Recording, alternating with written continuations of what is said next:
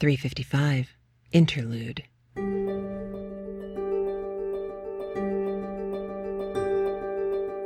Welcome to Craftlit, the podcast for crafters who love books. I'm your host, Heather Ordover, and I'm podcasting from where the Delaware River meets the Old York Road, New Hope, Pennsylvania. Episode 355 Poetic Interlude. This episode brought to you by Survival Organs, handmade organs to throw, love, or cuddle. And Knit Circus, the e newsletter bringing you three rings of knitting, sewing, and fun. You can find out more at www.knitcircus.com. And March Hare Yarns, hand dyed yarn just for you. You can visit the March Hare at Etsy. And Pennywise Consulting, technology solutions for your small business. Links to all of our sponsors' pages can be found in the show notes at craftlit.com. Remember, their support for the show is what keeps it free for you. So go take a look. Well, hello. We've had a bit of a departure for this week. Instead of our regularly scheduled chapter of Elizabeth Gaskell's North and South, today we have a poetic interlude. This was born of necessity because Barbara Edelman, our incredibly generous book reader, has been ill and has had no voice with which to speak. So instead, I was thinking about something I said a few weeks ago about poetry and how much poetry has frustrated me in my own life, which is difficult when you're an English teacher. But also, I've been thinking a lot about teaching in general and how poetry is taught. And I guess it must have been drifting around my husband's mind as well because he just released a blog post for work on the importance of poetry and metaphor and being able to understand these things as adults and as members of society and as people who have inherited a long, long history of poems and poetry and figurative language and irony and metaphor. And that was all well and good, but there was not enough time in the universe for me to do all the research it would take for me to do an absolutely poem filled episode. So I was stuck and didn't know what to do. So I woke up Tuesday morning and realized I had a solution to this problem sitting in the same room with me. I put a microphone in between my husband, Andrew Ordover, and me, and we talked about poetry. And because he was an English major and because he reads poetry, he mentions quite a few poems. So, under fair use educational copyright, I have included in here audio recordings of some of the poems that he mentions.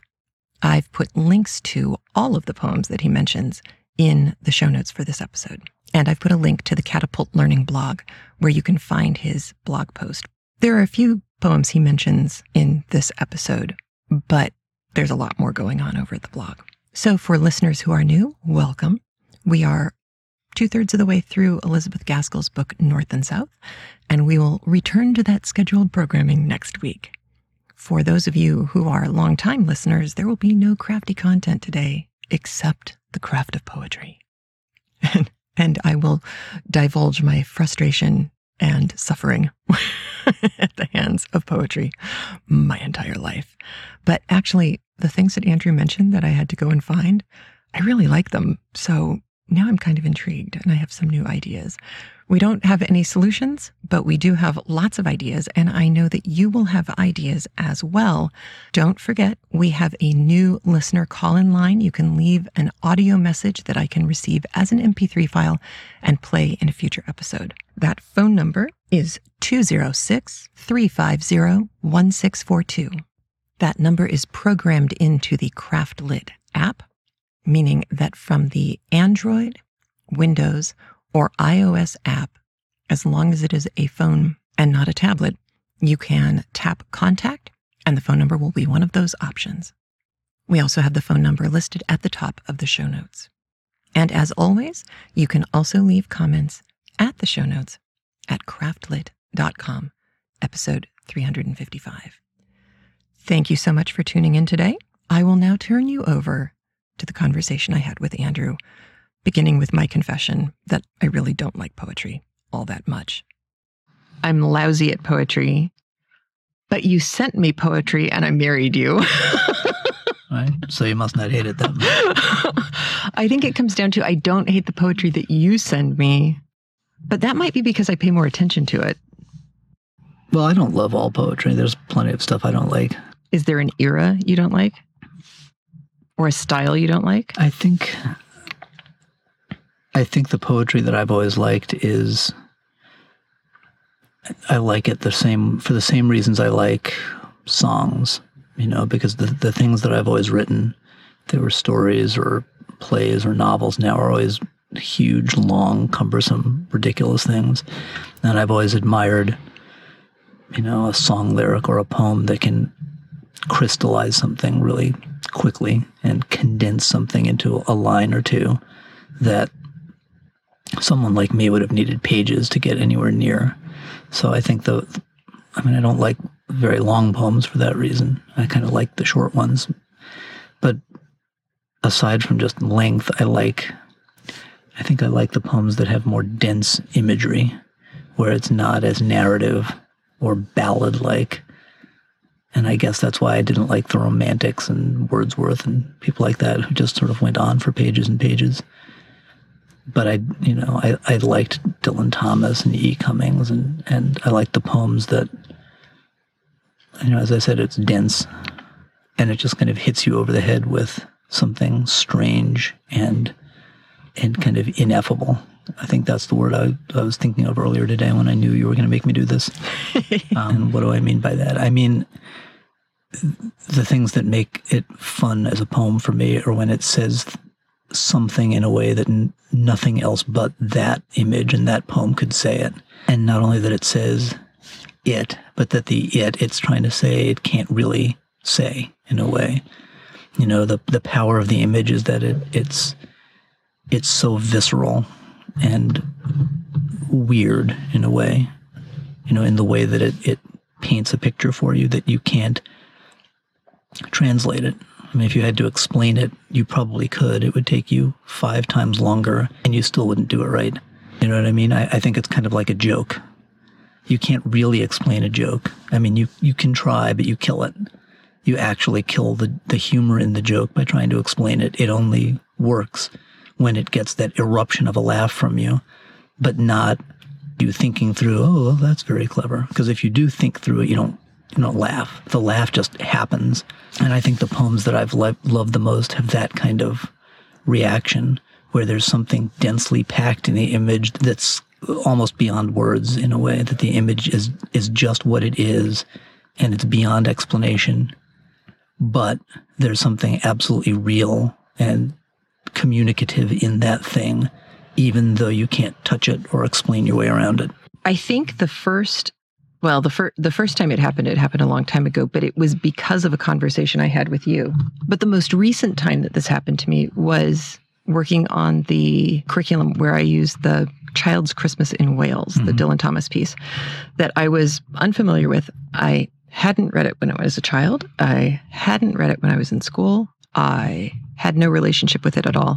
But you had said, this is going to be great. It's going to be great for this age group and it's going to be great for these reasons. And so I went ahead and used it. And it wasn't until I sat down with our boys and said, I need to practice this with human people before I write the lesson plan because I, I have no idea what normal people are going to say or how they're going to respond to this poem until I talk through it. I remember reading through it with them the first time because we were practicing close reading and and the the whole technique of going through it multiple times for different reasons, not just to keep rereading the stupid thing over and over again. And the first time we got through it and the both boys said, oh, well, that's weird. And then we went through it slower and this time chunking it and taking the first paragraph first and both of them getting that look in their eyes. Like they didn't they didn't have it yet but they knew there was something more than what they got the first time. And they knew there was something cool. Yeah. And i think that's the danger of close reading is skipping that part. Yeah because if you don't let them have the experience, and I think you're right, with something really complex, their eyes might glaze over the first time. And I think you've got to get them to the point where they have their gasp, even if they don't really understand it. that thing underneath the understanding they get where they go, oh, that's really cool. And then you can say, okay, now let's go through it and figure out why it's cool and what it's doing. And, and how did he write that to get this reaction from you? Maybe not what does it mean, because you may not get what does it mean. I think that's what kills poetry in school all the time is, and you get kids saying, well, it could mean anything you want it to mean. Well, no, I mean, it's open to interpretation, but it's not wide open. But being obsessed with what it means, I think just drains it. It's more like, how did he do that to you? If it made you have that intake of air, or even just say, I don't get it, but it's cool, then I think the close reading is looking under the hood to see, you know, what made the engine go.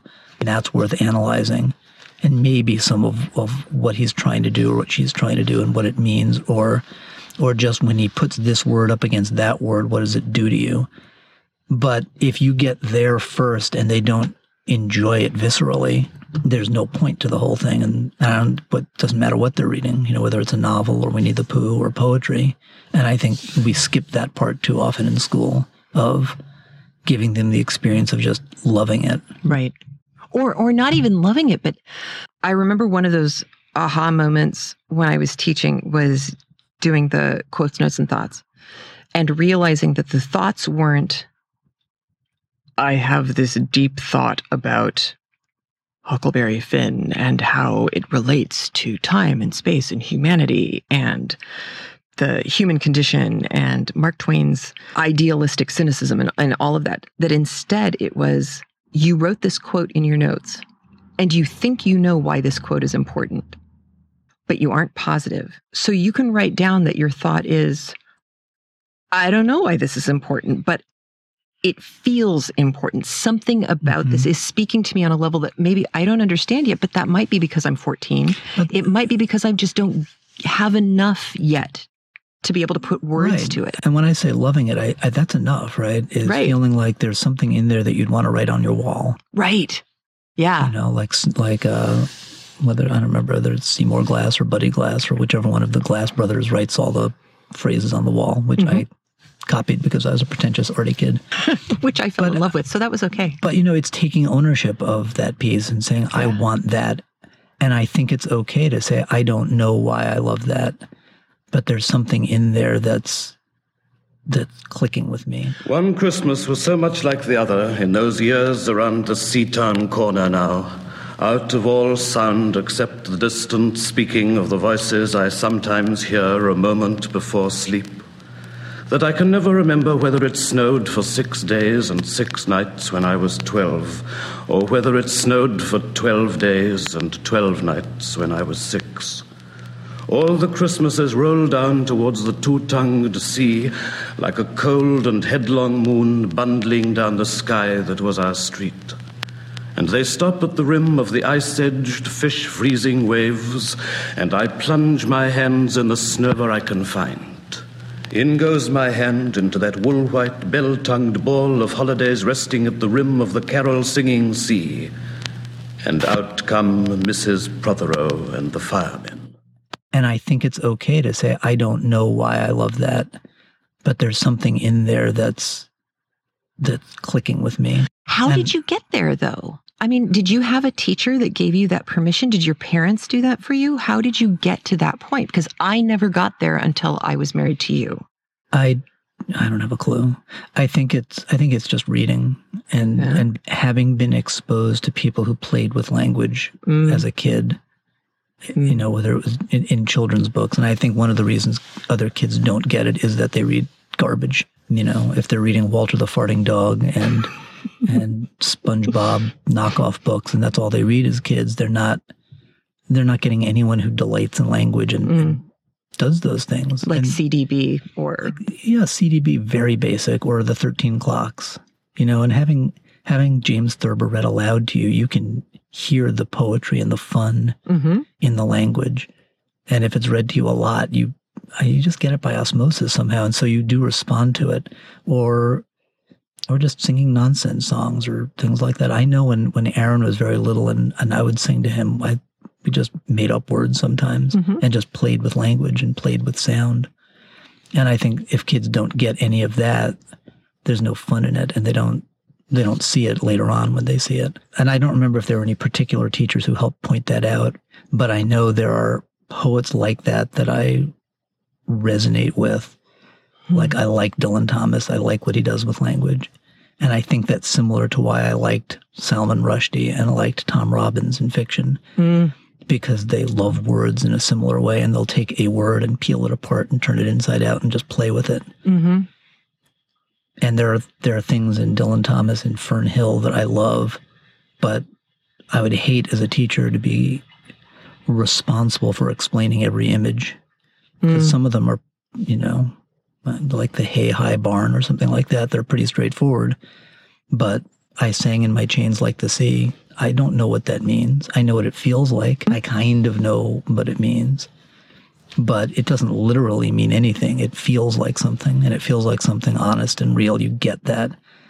But if I had to diagram it all and explain, mm-hmm. like, this is exactly what he's saying about his childhood and childhood, mm-hmm. I think, like a joke, it would just, you know, vaporize and it wouldn't be there anymore. Did you feel like Dylan Thomas made more sense when you got to Tenby to his writing cottage on the water? No, as a person maybe, but not the not the words. You hear more Welsh spoken, you get the rhythm of it, but not the sense of it. The sense of it is just weirdly him. Which is very cool because that means you don't have to know necessarily all this history and weight and so. background. I don't think to understand what Fern Hill means about childhood, you don't have to have a picture of where he grew up. Mm. Because then what's the you don't then you did a bad job with the poem, right? It doesn't say anything. But I think it says a lot to a kid growing up on Long Island. I mean, I didn't know anything about his childhood in Wales, but I love that poem. Now as I was young and easy under the apple boughs about the lilting house and happy as the grass was green, the night above the dingle starry, time let me hail and climb, golden in the heydays of his eyes. And honored among wagons I was prince of the apple towns, and once below a time my lordly had the trees and leaves trail with daisies and barley down the rivers of the windfall light. And as I was green and carefree, famous among the barns about the happy yard, and singing as the farm was home, in the sun that is young once only, time let me play and be golden in the mercy of his means. are the poems I tend to gravitate towards where where there's something that just gets under my skin about the imagery, even if I can't nail it down. And you asked me to think about poems ahead of time, and one of them that I thought about was Paul Celan's poem, The Death Fugue, which is a Holocaust poem. Mm. And it's the only poem, it's really the only Holocaust literature I know of that feels like it's, again, like touching the ineffable, like getting to the thing you can't really ever say hmm it gets close to that. And yet I couldn't possibly parse out the images and tell you. The Mm. very first line is black milk of daybreak. I don't know what that means, but he repeats it over and over again. And there's something when you read or even chant, because it feels like you need to chant it, the first, even the first stanza of it, even if you didn't know when it was written or what it was written about, you'd feel creeped out and you'd sort of know what it was about Mm. without it ever saying it's this country, it's these people hmm there's just there's just something in there. hmm There have been a couple poems like that where I don't think I knew where it came from or or the history of the person who wrote it, but it was one of those kind of like, oh, oh. And then when you start to learn more, you know, pieces click into place, but it doesn't necessarily change your reaction to the poem hmm because the words are the words and they have that contact with your with your heart or with your soul or with the And thing it- that makes meaning for you. And it is like music, the same way that the that a song is the combination of the music Mm, and the lyrics. I think poetry is like that. Good poetry, you know, it has a rhythm to it, hmm even if it's if it's a chant kind of poem, like like Death Fugue for Mhm. sure. But even Fern Hill has a lilting kind of rhythm, and I, you know, you can't escape that. It's the the images work with it. You've mentioned Fern Hill a bunch now. How old were you, do you think, when you first came into contact I- with it? It was either college or after. Really? It was that late? Yeah, because I, I I don't think I read any I mean I didn't sit and read poetry books sitting under a tree. I encountered the same the same list of poems that are in every anthology when I was in high school and college. You know, the E. Cummings I knew was Mhm. that stuff. And then I bought the collected E. Cummings and I started thumbing through it and I found all the other cool stuff that never got in. You know, that wasn't the, the goat footed balloon man or the Cambridge ladies, but the other ones that I discovered. Thing with Dylan Thomas, I mean, I knew Do Not Go Gentle into That Good Night and I think maybe Death Shall Have No Dominion. There's some other hmm there's some, I think one other Dylan Thomas that got anthologized, but I, I must have come yeah. across it either in college in a class or after. What made you buy E. E. Cummings, the collected works? It was Hannah and her sisters, the Woody Ah, Allen movie, because one of the poems gets read aloud. is that how you got me to marry you? Yeah, well, I think that's the same poem. My limited imagination, I used the same one Michael Caine used. And the book that he buys for Barbara Hershey is the same book. But I th- it must have happened before that because I had that. I already had that book because I knew when I saw the movie that he was citing the wrong page number, which I thought was brilliant insider knowledge because I checked after I saw the movie. Like, Did why you would really? they pick the wrong page number? He has the book. He knows what page it's on. You were such a snarky intellectual And already. I don't know, but it's true. So I, I already had that book. I don't think I knew that poem before the Hmm. movie, but I had the I had the full collected books.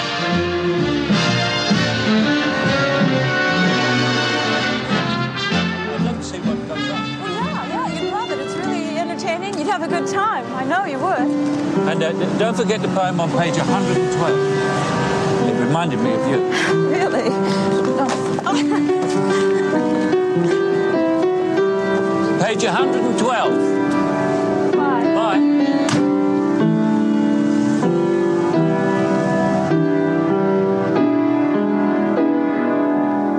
Your slightest look easily will unclose me. Though I have closed myself as fingers, you open always petal by petal myself as spring opens, touching skillfully, mysteriously, her first rose. I do not know what it is about you that closes and opens.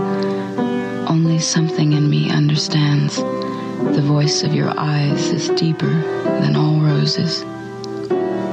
Nobody, such small hands. After we got married, at some point, I sat down with that book when you were somewhere, probably at a rehearsal or something. And I thumbed through it and I realized that I think that might have been one of those moments when I realized I know nothing. You know, this is a whole, I mean, I teach English, which means I have to teach poetry to a certain extent, but I stuck with the safe stuff, the stuff, the stuff that I understood, which wasn't necessarily safe in the grand scheme of things, because to me, safe was Shakespeare mm-hmm. and Moliere and poetry that was theater poetry. That stuff I could do. And I could deal with rhyme and I could deal with iambic pentameter and I could even deal with imagery and metaphor. But when it got into stuff like Dylan Thomas and E. Cummings, I had no frame of reference for any of that. And I don't know if it's because I came from parents who were scientists. I, I mean, I think it may have been that, and it's also that it's, it's taught badly. I mean, it's taught like the Dead Poets Society textbook, Mm-hmm. and then I think you get two layers of dumbing down. You get the easy poems are the ones that get anthologized Mm. generally, and then the easiest of the easy poems are the ones the teachers bother to teach because even the hard ones in the anthology, you know. So for E. E. Cummings, it's always the Cambridge Ladies, and it's always I Sing of Olaf, and it's always one of the goat-footed balloon man or in one of the spring poems. Mm-hmm. and they'll never teach olaf because it's long and it's hard and it's political. Mm-hmm. and they won't teach cambridge ladies because they don't understand it. So they teach the goat-footed balloon man. And and they'll teach it because it's cute. And what they'll teach about it is look how he doesn't capitalize and look how he sprinkles words on the page. And why don't you try and write a poem where the words are sprinkled on the page so i mean the anthology did have some of the tougher stuff But not the avoided. really dense stuff. But even at that level, the teachers will end up editing themselves out of it. Yeah. And I think the same thing with Dylan Thomas. You know, Fernhill might have been in some of the anthologies, but the teachers wouldn't have come anywhere near it. No. But do not go gentle. They can teach, and Yeah. they can say, "This is a villanelle. Here's the structure of a villanelle." Oh my God, the- you remembered it's a Villanelle. and uh, you know, and the message of it is is pretty straightforward. Yeah. Although then you look at something like uh, Frost's um, that every English teacher for the last 50 years has gotten wrong. hmm Was that a New Yorker article that we read that went through and parsed the whole thing out and explain, or was it Atlantic? It was probably the Can't remember. Atlantic. The whole point has been misunderstood by at least two generations of English teachers, and and you know it just perpetuates over and over again. Well, I think it's very dangerous. I mean, it's your job as a teacher, you think, to try and explain everything Mm, and define the world out of existence in a way. mm, But I mean, if you if you say that's not what I'm going to do as a teacher, I think what I want is for my kids to have an experience of something, mm, and then even get weirder and say I want them to have an experience of something they can't quite explain. That's weird. Well, that's and it's weird, hard dangerous territory, and that's almost like that's what Sunday school's for. Yeah. But it's also, I mean, if you're if you're being held to standards, which, you know, we've had many conversations about standards. If you're being held to standards, that's very squishy territory because well, how do I show that my students are capable of citing texts and discussing at a collegiate level how they don't understand? Right. And that's why the standards won't ever talk about poetry. They never do. Mm. The most they ever do is talk about figurative language, and it'll say understand figurative language. and what they'll say in the parentheses is, you know, alliteration, personification. So Mhm. what they mean is define it and be Mm. able to point to something and say, that's personification. hmm But what does it mean? They don't ask for that. And how Mhm. does it make you feel? They'd say that's none of our, that's none of our business.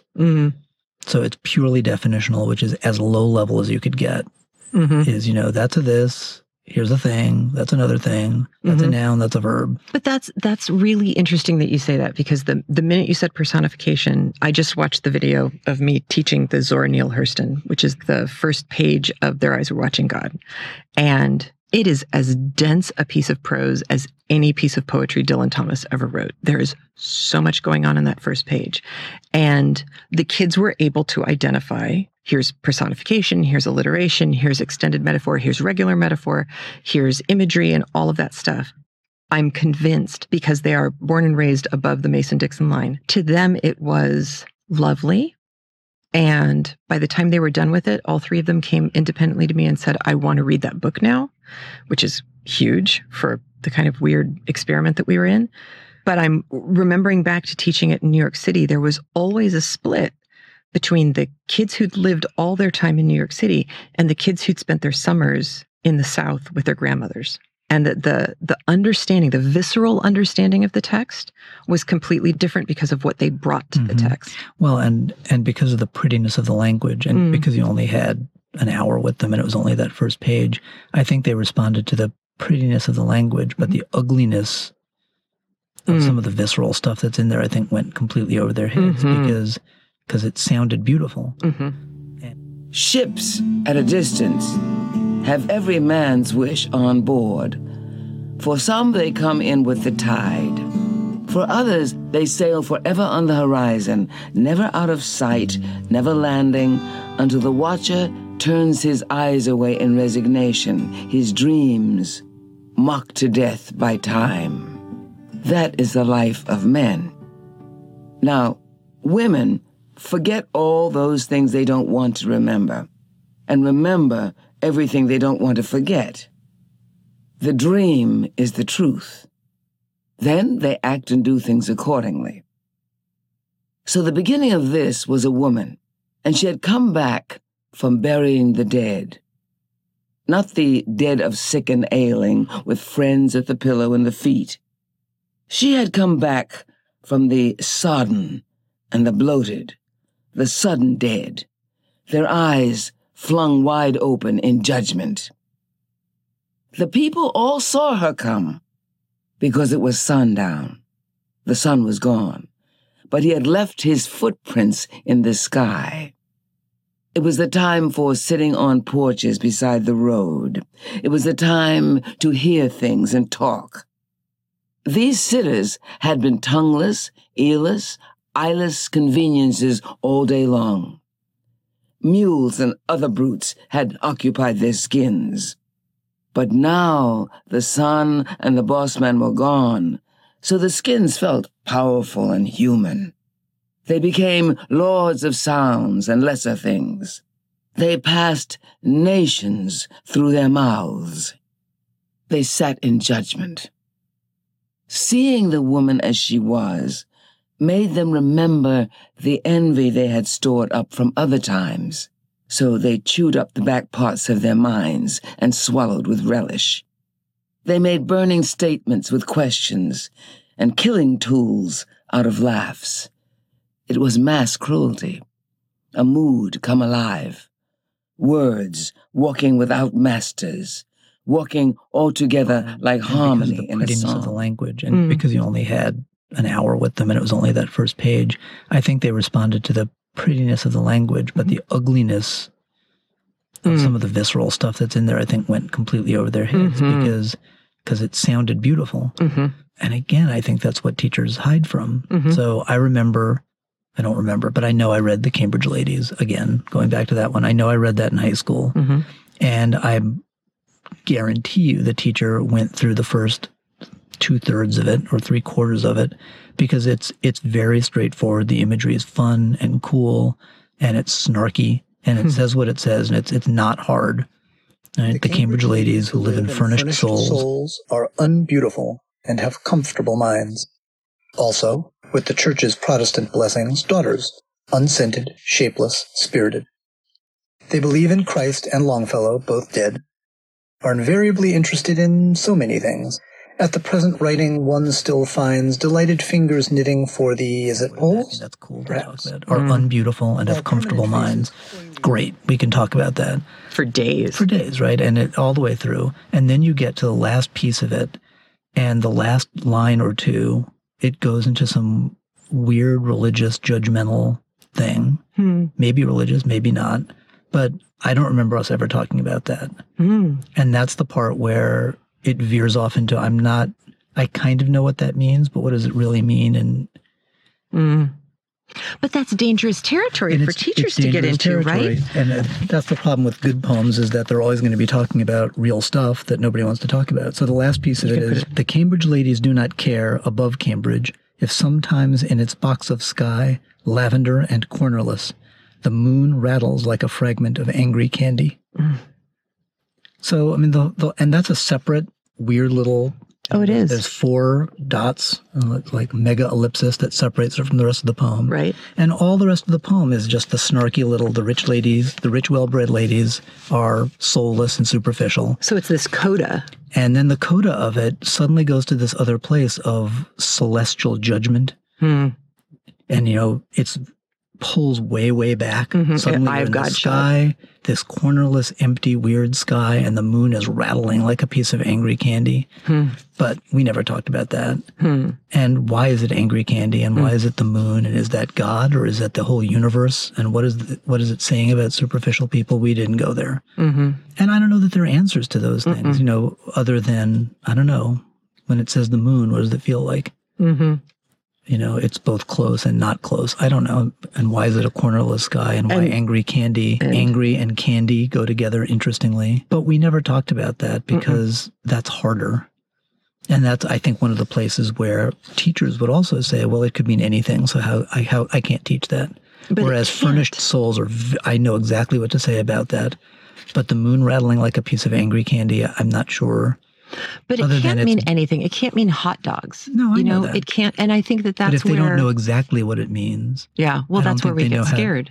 or they're afraid to open up a conversation and get three kids disagreeing with each other, and they don't know how to corral that, Mm-hmm. or whether to, or whether it's okay, Mm-hmm. or are they just ineffective teachers if they say, "Well, those are interesting," and I don't know. Well, I think that one of the things that was so freeing when I left teaching in California and started teaching in New York was that I, I think it must have been when you were teaching in Eastside. And so there's this whole metaphor exercise where you get kids to recognize that a simile is a specific limited thing and a metaphor is an expansive, uh, non exclusive thing, that it can mean all the things and that it's your relationship with the text as well as the author's relationship with the text, as well as, in some cases, your relationship with the author and what you know about the author that brings meaning to it for you as a reader. And so if that's true, and I think it is, then then it it frees the teacher up to be able to say, okay, go back to the text. Why do you think it's a hot dog? What is it about this moon thing rattling like a piece of candy that makes you think hot dog? Right. And you get the kid to start talking Well, about it, the and then they have the- something to write about. That's getting under the hood that we talked about, right? Is is don't obsess about what it has to mean, but Mm. you know, what does it feel like? What and what what did he do to get you to feel like that? Mhm. And maybe even like why did he break it there? Why is it four ellipses? Mm-hmm. Well, it feels like he's separate. He's separating it. He's pulling back. Okay, that's interesting. So, so the perspective changed, and why did he? Why do you think he did that? I don't think it has to define everything and diagram it like a like a sentence, Mm-hmm. but I think you can analyze it.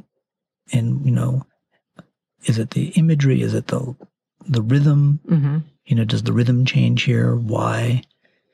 And in that Holocaust poem, you know, why is it why is it this weird lilting chant kind of thing? Mm. If you're talking about something that ugly, what does it do? And I copied it so I could read a little bit of it. And I'm just going to cut it in the middle of a stanza because it doesn't ever stop. Black milk of daybreak, we drink it at evening, we drink it at midday and morning, we drink it at night, we drink and we drink, we shovel a grave in the air. That's three and a half lines. Wow. And I'll, I'll, and I'll do more of it so you can just hear it. It goes on. We shovel a grave in the air. There you won't lie too cramped. A man lives in the house. He plays with his vipers. He writes. He writes when it grows dark to Deutschland, your golden hair, Marguerite. He writes it and steps out of doors, and the stars are all sparkling. He whistles his hounds to come close. He whistles his Jews into rows, has them shovel a grave in the ground. He orders us to strike up and play for the dance. Holy crud. When was that written? Uh, I don't know. It's Paul. Celan, C E L A N. I think it's it's late forties or in the fifties. I know. So it's got this weird chant. If you look at it on the page, there's no punctuation. The words just go and go and go until you get to the end of the stanza, Mm. and then the next stanza is almost a complete repeat. It starts exactly the same way, except black milk of daybreak we drink it at evening. He says black milk of evening we drink you at evening, Mm. and then he switches instead of golden hair Marguerite, it's ashen hair Shulamith. Mhm. And so you've got the golden haired Marguerite and the ashen haired Shulamite going back and forth, and more and more words get translated into German as it goes on. Hmm. I think it, that may depend on the translation of the poem. But, you know, I don't know what any of that means literally. And I think, again, if you try and pull it apart and say this means that, it just falls apart. Like, Mhm.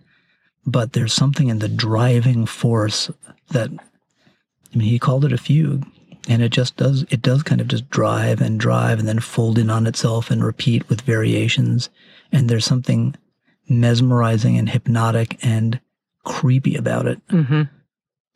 you know and the creepiness sneaks up on you because suddenly we're talking about vipers Mm. and then he whistles his hounds and then he whistles his jews and then suddenly the hounds don't seem so nice anymore Mhm. and we dig a grave in the air but then they're digging a grave in the ground Mm. And I, I think you have to let it have its effect. And then you can talk about the effect more than the meaning, the feeling.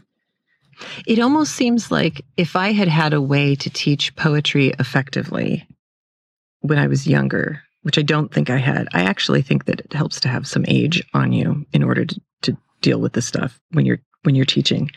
It's almost like you want that to be the, the last thing they hear before they walk out of the room.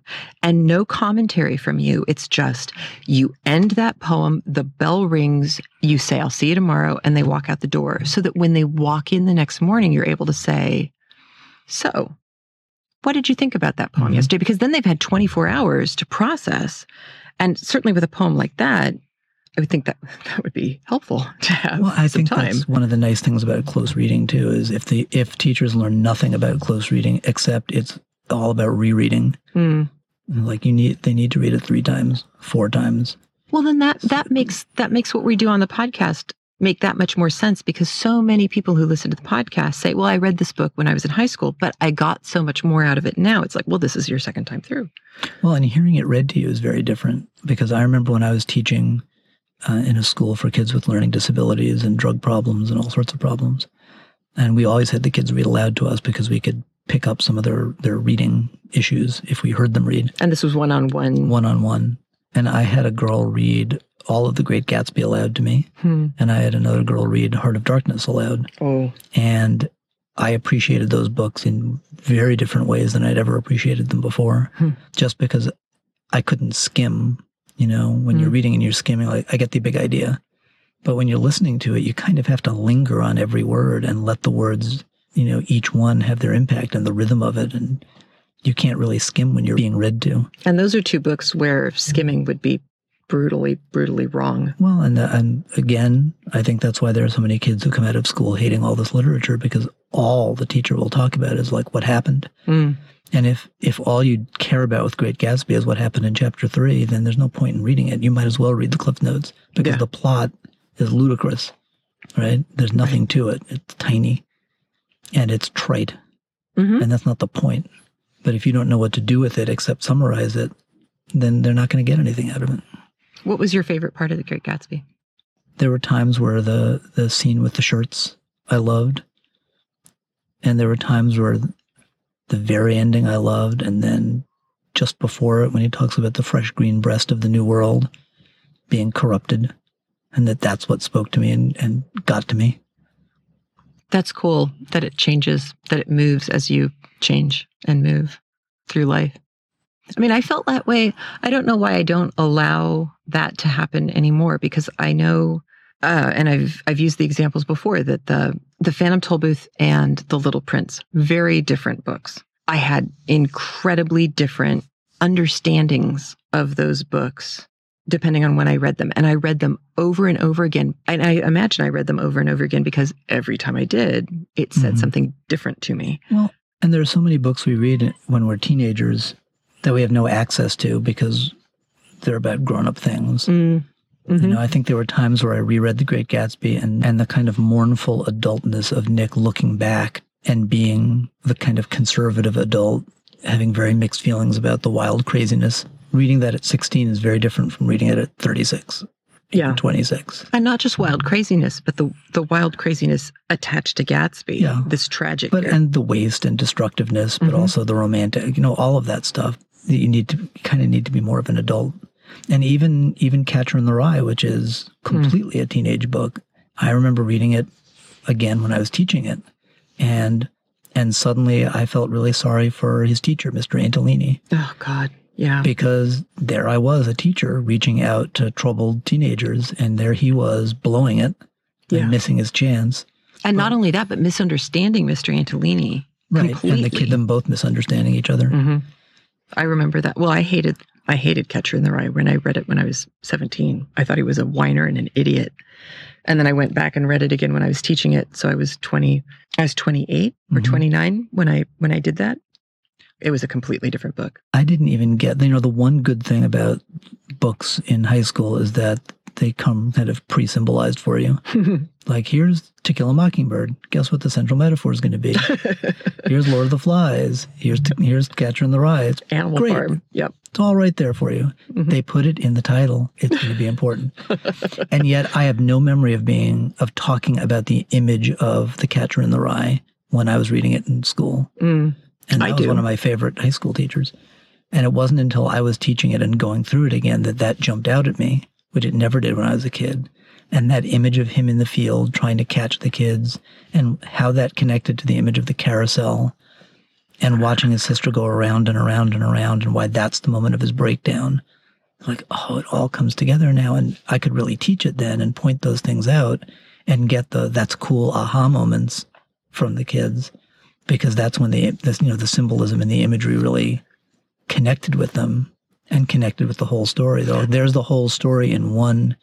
If you had to paint one picture that tells you what the story's about, there it is. And so is is the fact that you were able to take a 36-year-old reaction to and understanding of a text that you had completely non-understood when you were their age is your ability to have done that just that you that you're a super genius or or did it have something to do with storytelling and because we've talked about this before that that teachers aren't taught how to tell stories because it seems to me that every single one of my english teachers with the possible exception of one had their own relationship with the text Mhm. but that they were entirely incapable of communicating that passion or that understanding or that excitement to their students where i feel as as though you and i have had an easier time doing that and the only thing we've got going for us is theater background Yeah, I think that helps.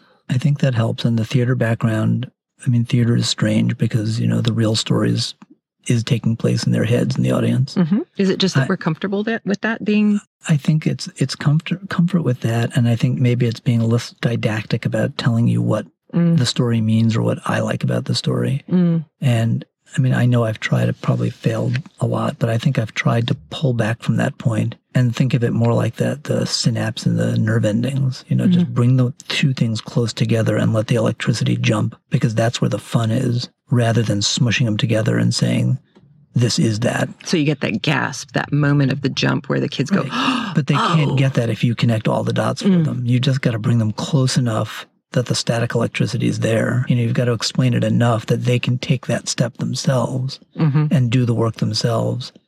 And then they own it Mhm. because they've made a connection you can't.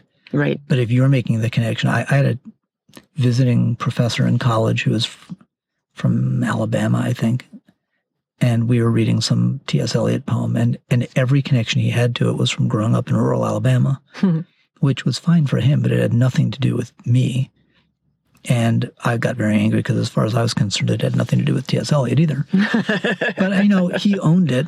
Right. That was his T.S. Eliot, and he had a right to it. But it left me completely in the cold, and it didn't leave me room to make it my own Right. because that was the interpretation he wanted and he had, Mm, and I was supposed to acknowledge it and respond to it. yeah And so it's just like explaining the joke. You know, like when when we're trying to help our kids tell jokes well, like, Right. don't explain it to death. You've just got to let it sit. And if you told it well, you got to laugh, and if you don't, you don't. But kind of like a magic trick. I mean, you Mhm. you can't do it twice. And if it didn't work, you just got to move on because all you're going to do is kill it. it's so interesting because while you were talking about that professor, the phrase sage on the stage popped into my mind. And I realize now why that has become such a bugaboo in the ed world that there's the the coach on the side and the sage on the stage. And you don't want to be the sage on the you want to be the coach on, which is not true. You have to have somebody who can be up in front of you who knows something more than you do who can help you get to where you want to go. But the difference is a sage on the stage if they're a real sage would be raising questions and allowing you to come Mhm. up with your own answers. Whereas a didact would be telling you what the answer is Right. and it's it's not the sage on the stage that's the problem it's the didact And this, then, I mean, Yoda is a sage, and he leaves plenty of room for Luke to figure things out. On his and not only to figure things out but be wrong But he gives him a pathway, and he Mhm. hints, and he lets him be wrong and work his way to the solution because he knows he can't do it for him. and he has to let luke own it when And he gets there he, luke has to believe he got there on his own Yeah, so I, I agree. There's nothing wrong with being a sage, but you know, Yoda's 900 years old. Our teachers are 25. I mean, I, I think it takes some seasoning mm-hmm. to have the confidence in yourself that you don't have to do all the work for them. yeah and the wisdom to know when to shut up. Or, you know, somebody was asking me this morning on an email if I had any research on teacher talk versus student talk. Like, what's the recommended ratio? oh seriously like a mathematical Did anybody say, you know, you should be talking 40% of the time, let the kid.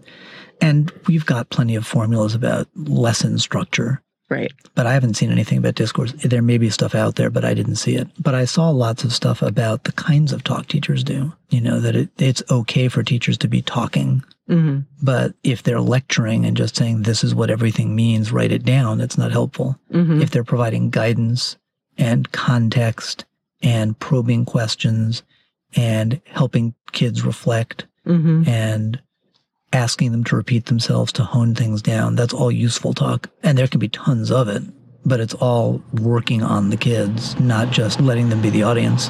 And I think that has to be a nice thing for teachers to hear in the long run because you do in the theatricality of a classroom you you have to keep the pace going you can stop and you can pause and you can let them have that think time and you can count to 10 after you ask a question and all of the things that allow them that moment but you can't have dead air you can have thinking air Mm-hmm.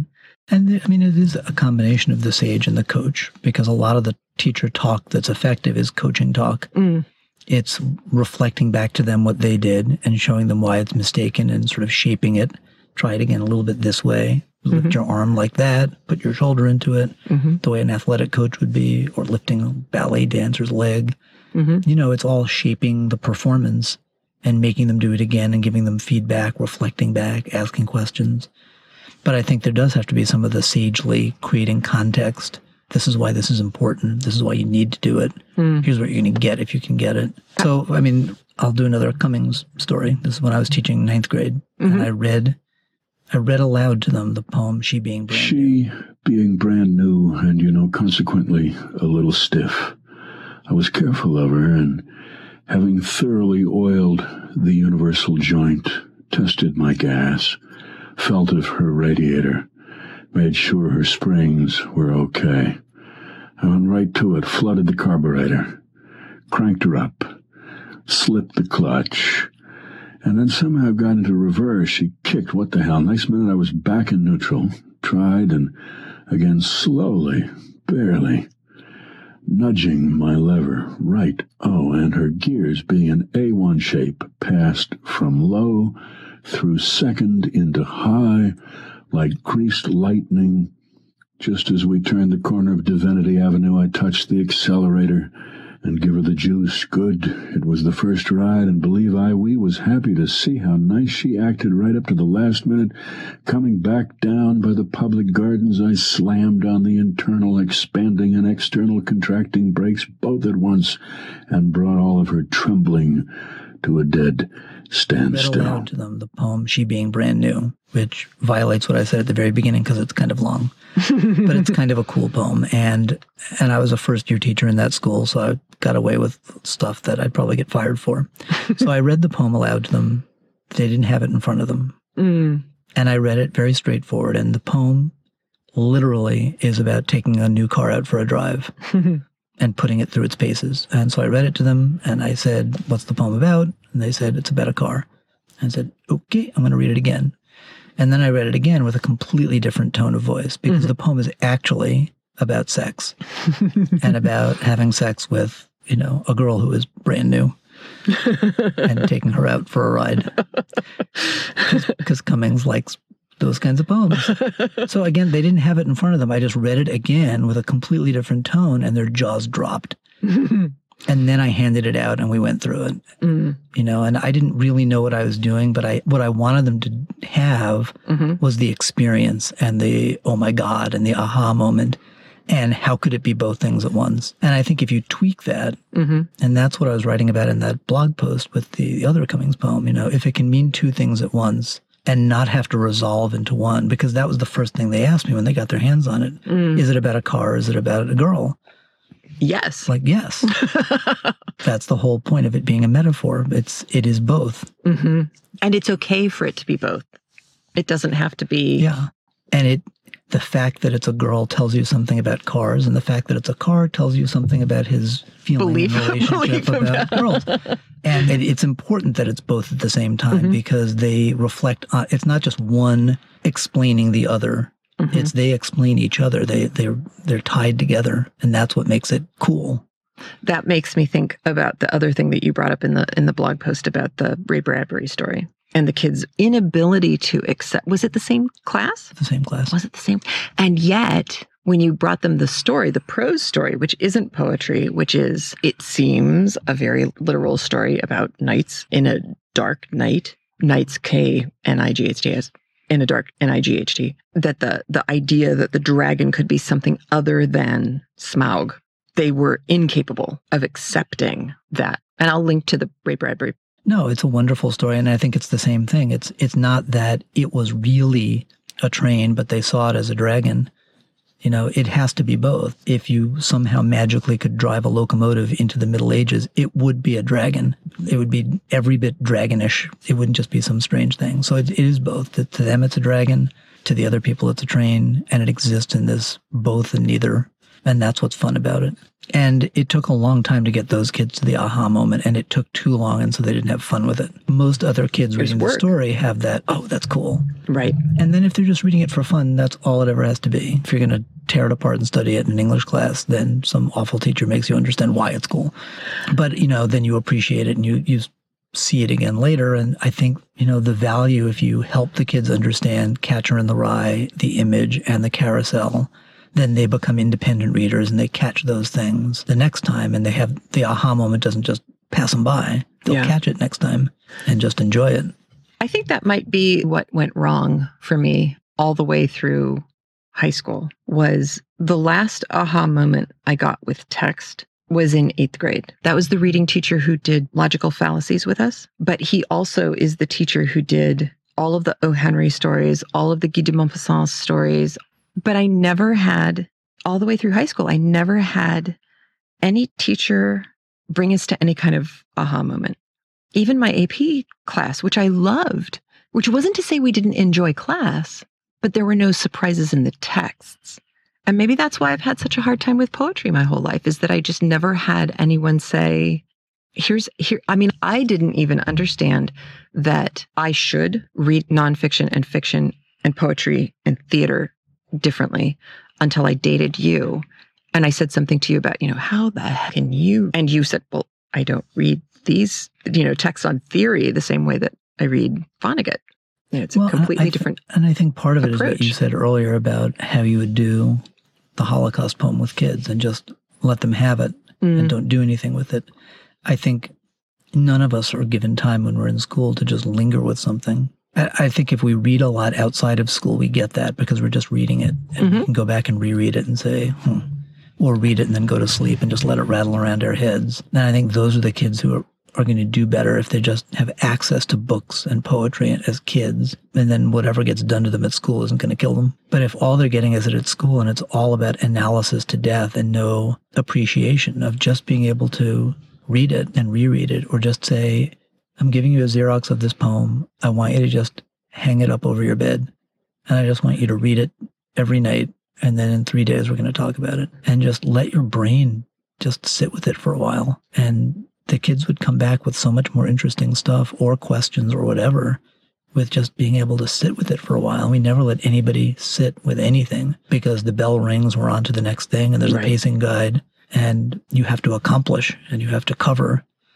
But you also, if you're teaching, but not only if you're teaching, if you're teaching or if you're a parent, your kids have to trust you that when you say, I want you to go home and I want you to hang this over your bed.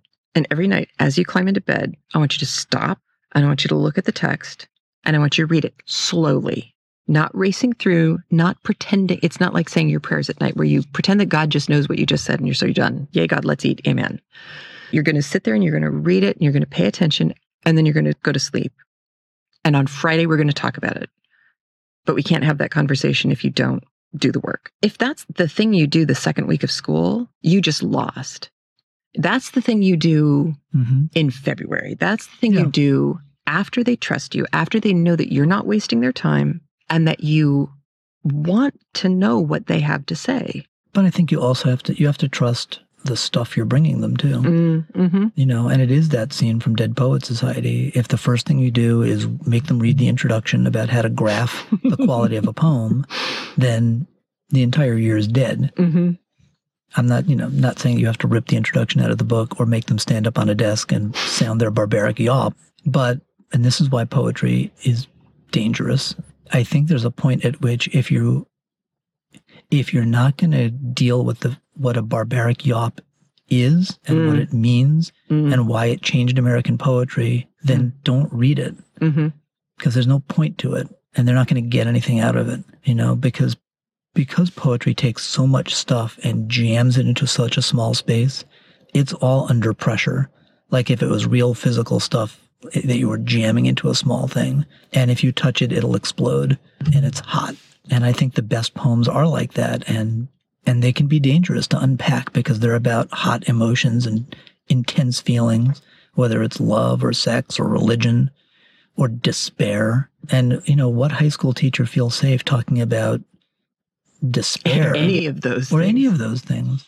And then, you know, with the new Common Core tests and test samples that I've seen, the poetry that they've included in the sample items is real grown up poetry. Really? Like Anne Sexton, that is not easy for kids to handle, even with guidance. Mm-hmm. certainly not by themselves, and it's about tough stuff. I think that's why we teach it badly is that we don't know it, we don't trust it, and we're scared of really unpacking it and talking with kids about what's in there because we're going to go to dangerous places that are going to get us fired. And so, like I said before, you know, we go to what's been safely anthologized and then pick what's safest there Mhm. and then talk about half of it. So, what's a teacher supposed to do? well, that's the question, isn't it? I don't know. I know what I did and I got away with it and but I didn't teach for 20 years. But, well, and we were teaching in New York City, and there's a lot more freedom in New York City than I had in Southern California. Yeah. Yeah, I think you- I mean you've you've got community standards and school standards and you've got to live within that stuff. I think you find you find ways in where you can. I mean, you can teach Fern Hill without getting in trouble. There's nothing evil and ugly in that. There's still amazing, beautiful stuff in there. And I'm wrong because Fern Hill, you could lead kids into all sorts of stuff because it's about the end of innocence. And the, the last stanza is childhood disappearing and flying away. And little did I know in these wonderful times that I was going to be dragged in chains off into adulthood. So, you know, in a, in a class of, in five classes a day of 30 kids, are you going to get one kid who's thrown into despair if he understands what the poem's about? Yeah, you probably will. But if you've done your job, that kid's going to stay just a little bit after class and check in with you. And you're going to be able to see it and you're going to be able to catch him. And you're going to be able to say, read this other poem tonight. Yeah. And if, if you're doing your job right, you do remind them that what's beautiful in this poem is the ability to have lived through that and hold on to it and remember it. Mm. And even though you're remembering it with some melancholy, it's one stanza of melancholy and three or four of absolute joy. And if you can get to adulthood with that combo, then you're doing all right. Then you win. The other sick thing we do because of who we are as a culture is the only emotion that's safe to talk about in school is sadness. Maybe kind of superficial happiness, but there are no good poems that are just about superficial happiness. Poems about rage not going to be safe. And poems about lust, and there are some wonderful poems about lust. you know, they're supposed to be intense, intensified emotions, and 90% of them, someone in the school is going to say, You can't talk about that. You can't read that. Right. So, you know, despair ends up being the safest thing, and then you can't even do that. Stereotypical adolescent girl mournfulness that you're allowed to have. Well, you have to take all the dirty jokes out of Romeo and Juliet and Taming of the Shrew and Hamlet. And I mean, Yeah. And I, you know, so why is poetry taught badly? Because the thing that makes it poetry is the thing you're not allowed to talk about, but please go teach it. Even if they know it and know what they're doing, they're going to have their hands tied behind their back. Yeah. I remember it was my second year teaching, and, and so I was doing the literary magazine, and the principal called me into his office. I guess I must have had to fly a draft past him or something, because I remember the fact of being in his office and him saying, So, Heather, do you ever read The New Yorker? And I, it was one of those kind of, What? Yeah. You've read the poetry in The New Yorker? I think as the head of the literary magazine, you really need to to push the kids to aspire to writing that kind of poetry. And I I just kind of, you know, smiled and nodded and walked out of the room and thought, my kid's poetry is awesome. Hmm. it's hard, it's interesting, it has metaphors, it has similes, it has Leslie Marianne figurative Neal. language. It's complicated. 1994. Writer's block. With poised pen, I stare at the page and pensively await to create. The glaring white sheet stares at me with its blue lines laughingly. Slowly, my pen creaks out a single word. Once. I immediately tear the page out and wad it to practice a three point shot into the round file. But once has so many possibilities. Like, once I finish this poem, I am going to slash my true love's throat. Or, once I believed there was justice. Something majestic and real. But now I'm back to empty blue lines. On the other hand, I now have endless possibilities, but still I sit. The little elves that run the gears in my brain didn't eat their Wheaties this morning. My pen feels brave and offers the word escape. This time I miss the three point shot. I could have written, Escape with me, my love, or Escape from me, my love. But again, the blank page leers at me, jeers at me, and still I wait to create. Leslie Marianne Neal, 1994. Feel something. So that got included. And I couldn't explain that to him, but I thought, wow, that's really, that's really not getting the whole point of the literary magazine. You know, you take what the kids can do at this level, you refine what they can do at this level, and then you let them show off what they can do at this level. It feels like there's a tension in the educational world between expecting the New Yorker from the students when they when they write poetry and not understanding that you can't get that from them not only because they're too young but because you're not allowed to teach them that kind of poetry mm-hmm.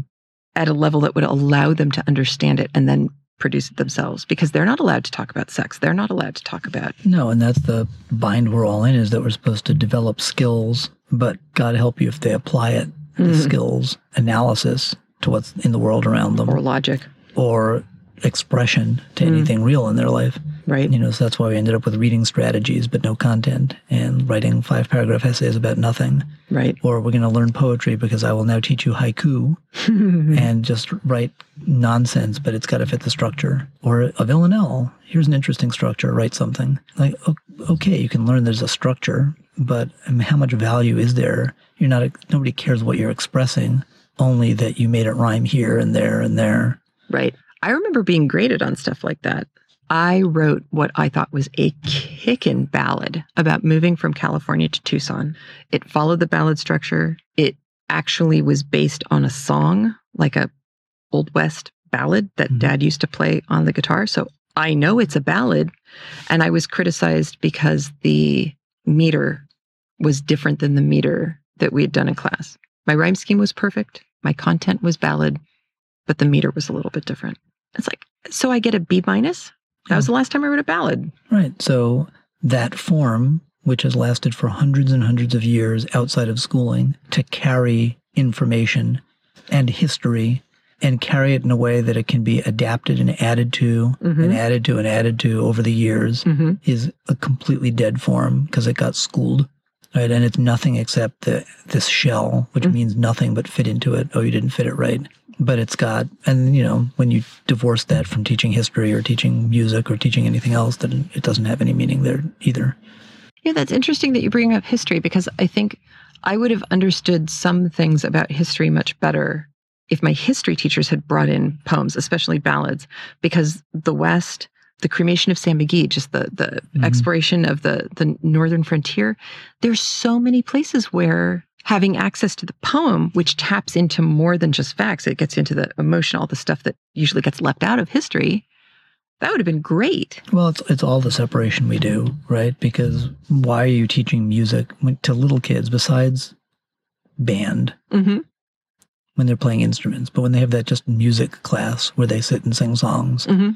or they get introduced to the drum, or, or the teacher brings in different cool instruments why is that a completely standalone class and why isn't it done as part of literature and part of history? Mm-hmm. So that when you're studying a period of history, you're learning and singing the songs, mm-hmm. right? Sing Civil War songs when you're studying the Civil War. You get something, especially if you sang some Union songs and some Confederate songs and got both. And, you know, learn music of different cultures when you're studying different cultures. We just artificially carve up the world into all these different pieces that mean nothing separate from everything else. And teachers are given no time to have that conversation between the disciplines. So, if you are an adult and you realize that you completely missed the boat and that poetry has meant nothing to you, but now you're curious and you go, okay, well, maybe there's something worth looking at. Where would you start? Where would you tell somebody to start? I don't know that I would because it's because everybody resonates with something different. So mm. I think you know, go find some anthology and flip through it and just sample stuff till something makes you go, huh. Or ask some ask your partner to read stuff aloud to you so you can just sit there and listen to it until you go, huh. And then if you like that, read more by that person or you know just experiment. I think like we said also just if you find something that makes you react that way, cut it out and just stick it up on your bulletin board and look at it every once in a while and don't worry about Mhm. Just let it work on you and then go find another one. And you'll start figuring out what what, you know, makes your heart vibrate. because I I didn't have I didn't have any reaction to that Dylan Thomas piece until The I'd gone through it. No, the Child's Christmas. Child's Christmas in Wales until I'd watched the kids Even when we read it aloud that Christmas. Right over my head. Couldn't have cared less. The imagery in the beginning of that is so dense. Mhm. And I don't mean dense like hard to understand. I mean dense as in there is one layer on top of another layer on top of another layer. No, it's you know, true. it's packed And like then all of a sudden it ends and you're in and you're in a normal story. story. Yeah. But you're right.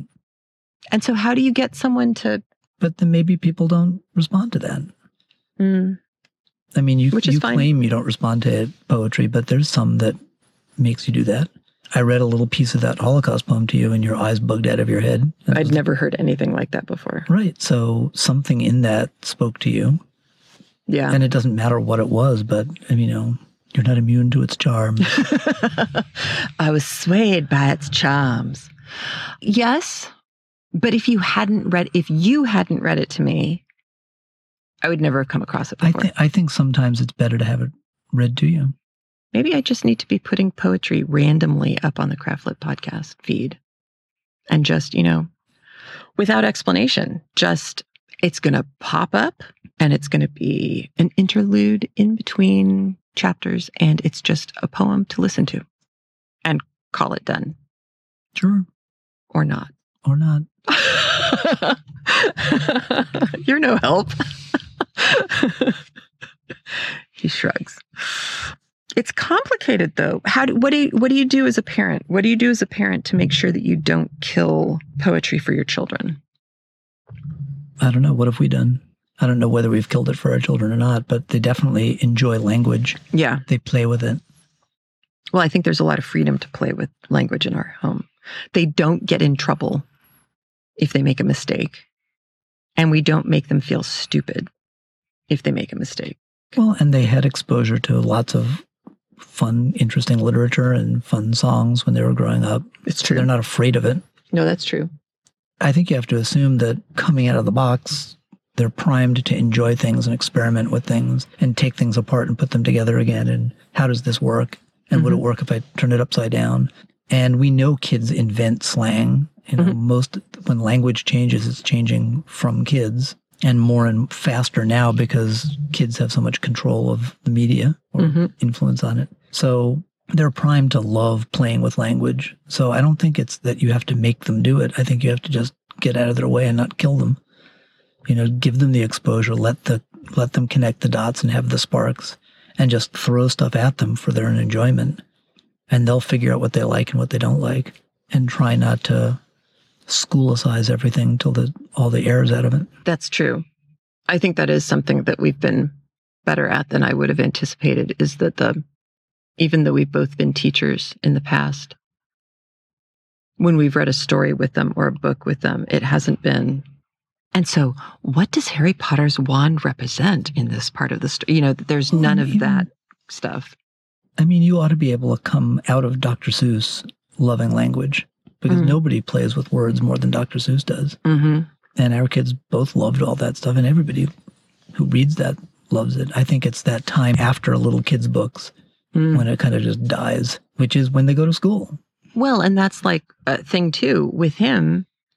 We couldn't get him to start a book to save his life. Once he was started, he was fine. But I mean, how many years did I go through having to read him chapter one and maybe chapter one, two, and three of a book mm-hmm. before he yanked it out of my hand and said, All right, I'm ready now. And then he was off with the series. I mean, even Percy Jackson, he wouldn't read Percy Jackson. He wouldn't read the Fablehaven books. He wouldn't even read Harry Potter. And sometimes even the second or third until somebody'd read him the first couple chapters. Sometimes maybe it's just having having a voice in your head, which again is why listening. You know, what- uh, Larry Uffelman and I had that debate early on in our professional relationship about whether listening to books was whether it was fair to say that if you've listened to a book you have therefore read the book and his argument was that it wasn't because somebody else was providing the voice in your head and what i used to come back with was yes but i've heard not such great readers read books and me in my head, hearing them do it not well, is to correct them in my head, just as I would be doing if I were reading it on the page. You know, I I have the voice in my head. They don't match it. My brain fixes that. But you, just because you have the voice in your head, your own voice in your head, doesn't mean it's a helpful voice, too, because you have all sorts of preconceptions. Like, we talked a lot about Dickens because you've been doing so much Dickens. Mm-hmm. I know when I read Tale of Two Cities because it was Dickens. you know, the voice in my head through the whole prologue was ponderous and self important. And, And the whole, like, it was the best of times, it was the worst of times. That lofty. And it was, yeah, it was lofty and pretentious. Mhm. And it wasn't, you know, let's get on with the story. But that's not what that prologue is doing, you Mhm. know? And if you, and again, maybe it's reading it as a kid and you don't know any better, but that's why you need a good teacher. But if the whole book is about dialectics and it's the two cities and the two guys, and it's a far better thing that I do than I've done, everything in the book is doubles, then that's what that opening chapter is for. Yeah. And you can read it with a whole different voice that's Mhm. much more playful about it's this, but it's also that. It was this, but it's also that. We're going this way, we're going that way. Mhm. I don't know where we are. And it could set you up for the story much better, but you can set yourself up with no one's help into absolutely hating the book. Oh yeah. Well, and it's I think it's the same thing with Shakespeare. That if if your first experience with seeing Shakespeare done is people in stiff ruffs walking uncomfortably about the stage, posturing and gesturing and orating, then you don't get any of the good stuff. You certainly don't get any of the humor, Right. but you also don't get any of the really interesting wordplay and you don't get any of the really interesting characterization. You don't get the layers of weirdness Well, by you- any of that. You you think it must be polite because it's old, Mm, and you miss mhm, the which fact is worse. Like no, it was very raw and ugly and blood and guts and people having sex in the audience. It was, believe me, you're much more polite than they were. but you think because it's old and it's in verse that it must be polite, and and I think you know being willing to talk about the the raw stuff helps. I think, and Mm. we joked about this before about you know letting the high school boys know that you know most published poets from hundreds of years ago are men, and they wrote most of their poems to get laid. like, please don't think for a moment that this is all flowery and you know peeling the petals off daisies. I mean, there are some poems like that, but most of them are not. yeah, Shelley, Shelley and Byron, they had they had a reason for writing the poem. Yes, some people wander lonely as a cloud, and it's lovely, and others Want to do it in the road. want to do it in the road. And I mean, yeah, you get in trouble for talking about that stuff, but But you can need to raise your eyebrows and look over the top of your glasses at them and go, eh? yeah, And can- they supplies the rest and of ag- you know maybe it's just reading it to them without Like, I- I- commentary. with no commentary, just tone. hmm And you know, read to the virgins to make much of time. You don't have to say much about it for the class to get what you're talking about. Right. Or Sonara, which I love and is one of my favorites and is a really Cynara by Ernest Christopher Dowson. Last night, ah, yesternight, betwixt her lips and mine, there fell thy shadow, Cynara, thy breath was shed upon my soul between the kisses and the wine, and I was desolate and sick of an old passion. Yea, I was desolate and bowed my head. I have been faithful to thee, Cynara, in my fashion. All night upon my heart I felt her warm heart beat. Night long within mine arms in love and sleep she lay. Surely the kisses of her bought red mouth were sweet, but I was desolate and sick of an old passion when I awoke and found the dawn was grey. I have been faithful to thee, Cynara, in my fashion.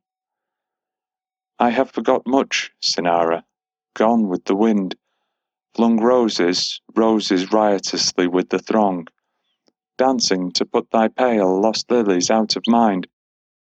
But I was desolate and sick of an old passion, yea, all the time because the dance was long.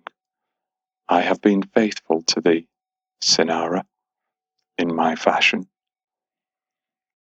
I cried for madder music and for stronger wine, but when the feast is finished and the lamps expire, then falls thy shadow, Cynara, the night is thine, and I am desolate and sick of an old passion, yea, hungry for the lips of my desire. I have been faithful to thee, Cynara?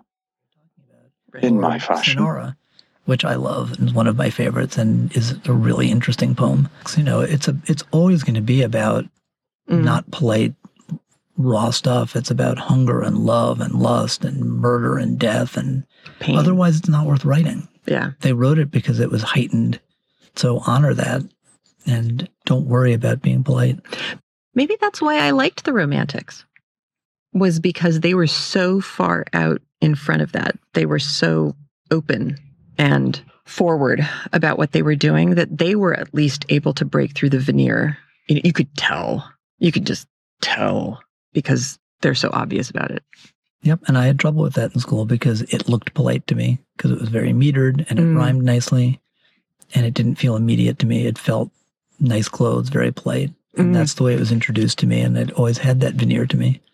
Oh, that's interesting. Where I Shakespeare and John Donne and people like that didn't, and the moderns didn't. That's interesting because my reaction to the moderns was so pained and restricted. I think I must have gotten the romantics in college in my teaching credential time because I know we were talking about Byron and Well, all of his many 'cause It layers. wasn't, it wasn't high school. That must have that must have been part of it because we did the moderns in high school and it was I didn't like Eliot. I didn't like Prufrock. You didn't like Prufrock? There was nothing about Prufrock that spoke to me until I was teaching. And then I went, oh, That's interesting. Goodness gracious. And then I liked it a lot. I felt very Prufrock like even at 17. this doesn't surprise me somehow. And I figured, you know, if Eliot could write it at 27 about someone who's supposed to be whatever he is, 47, then God. At, at 17, I can have access to it too. I dare to eat a peach, though. Well, good.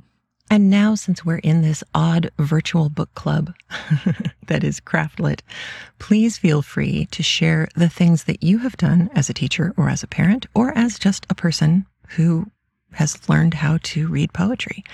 Feel free to call in 206 350 1642 or go to craftlit.com and leave a comment in the show notes for episode 355. And you're also free to go over to the Catapult blog. Catapult Learning is linked to from the show notes, going straight to Andrew's blog post about poetry. And I think you can leave comments there as well. And John Scholes, our Jonathan Harker from Dracula, was kind enough to read Sonara for me and actually read a couple of other poems that I wasn't able to fit in today. But his comment was, You don't like poems that rhyme or have regular meter? Or what? So to make himself and me happy, he recorded The Walrus and the Carpenter for us. And that is what I will play you out on. Have a great week. I'll talk to you next week and we'll have more Elizabeth Gaskell. Take care. Bye. The Walrus and the Carpenter by Lewis Carroll. The sun was shining on the sea, shining with all his might. He did his very best to make the billows smooth and bright, and this was odd, because it was the middle of the night. The moon was shining sulkily because she thought the sun had got no business to be there after the day was done. It's very rude of him, she said, to come and spoil the fun. The sea was wet as wet could be, the sands were dry as dry. You could not see a cloud because no cloud was in the sky. No birds were flying overhead. There were no birds to fly. The walrus and the carpenter were walking close at hand. They wept like anything to see such quantities of sand. If this were only cleared away, they said, it would be grand. If seven maids with seven mops swept it for half a year, do you suppose, the walrus said, that they could get it clear? I doubt it, said the carpenter, and shed a bitter tear. Oh, oysters, come and walk with us, the walrus did beseech. A pleasant walk, a pleasant talk, along the briny beach.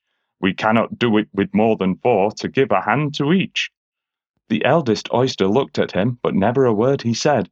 The eldest oyster winked his eye and shook his heavy head, meaning to say he did not choose to leave the oyster bed. But four young oysters hurried up, all eager for the treat. Their coats were brushed, their faces washed, their shoes were clean and neat. And this was odd because, you know, they hadn't any feet. Four other oysters followed them, and yet another four, and thick and fast they came at last, and more and more and more, all hopping through the frothy waves and scrambling to the shore. The walrus and the carpenter walked on a mile or so, and then they rested on a rock conveniently low, and all the little oysters stood and waited in a row. The time has come, the walrus said, to talk of many things of shoes and ships and sealing wax, of cabbages and kings, and why the sea is boiling hot and whether pigs have wings. But wait a bit, the oysters cried, before we have our chat, for some of us are out of breath and all of us are fat. Now, Harry, said the carpenter, they thanked him much for that. A loaf of bread, the walrus said, is what we chiefly need. Pepper and vinegar besides are very good indeed. Now if you're ready, oysters dear, we can begin to feed. But not on us, the oysters cried, turning a little blue. After such kindness, that would be a dismal thing to do. The night is fine, the walrus said. Do you admire the view? It was so nice of you to come, and you are very nice. The carpenter said nothing but, Cut us another slice. I wish you were not quite so deaf. I've had to ask you twice. It seems a shame, the walrus said, to play them such a trick, after we've brought them out so far and made them trot so quick. The carpenter said nothing, but the butter's spread too thick. I weep for you, the walrus said, I deeply sympathize. With sobs and tears he sorted out those of the largest size, holding his pocket handkerchief before his streaming eyes. Oh, oysters, said the carpenter, you've had a pleasant run. Should we be trotting home again? but answer came there none, and this was scarcely odd because they'd eaten every one. The end.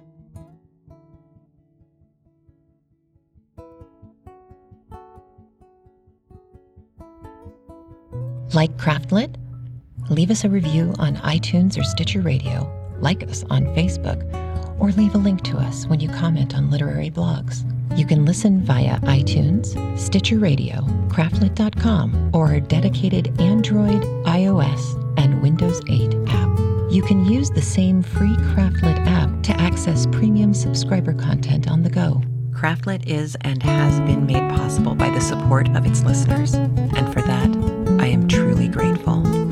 And remember, if your hands are too busy to pick up a book, at least you can turn one on.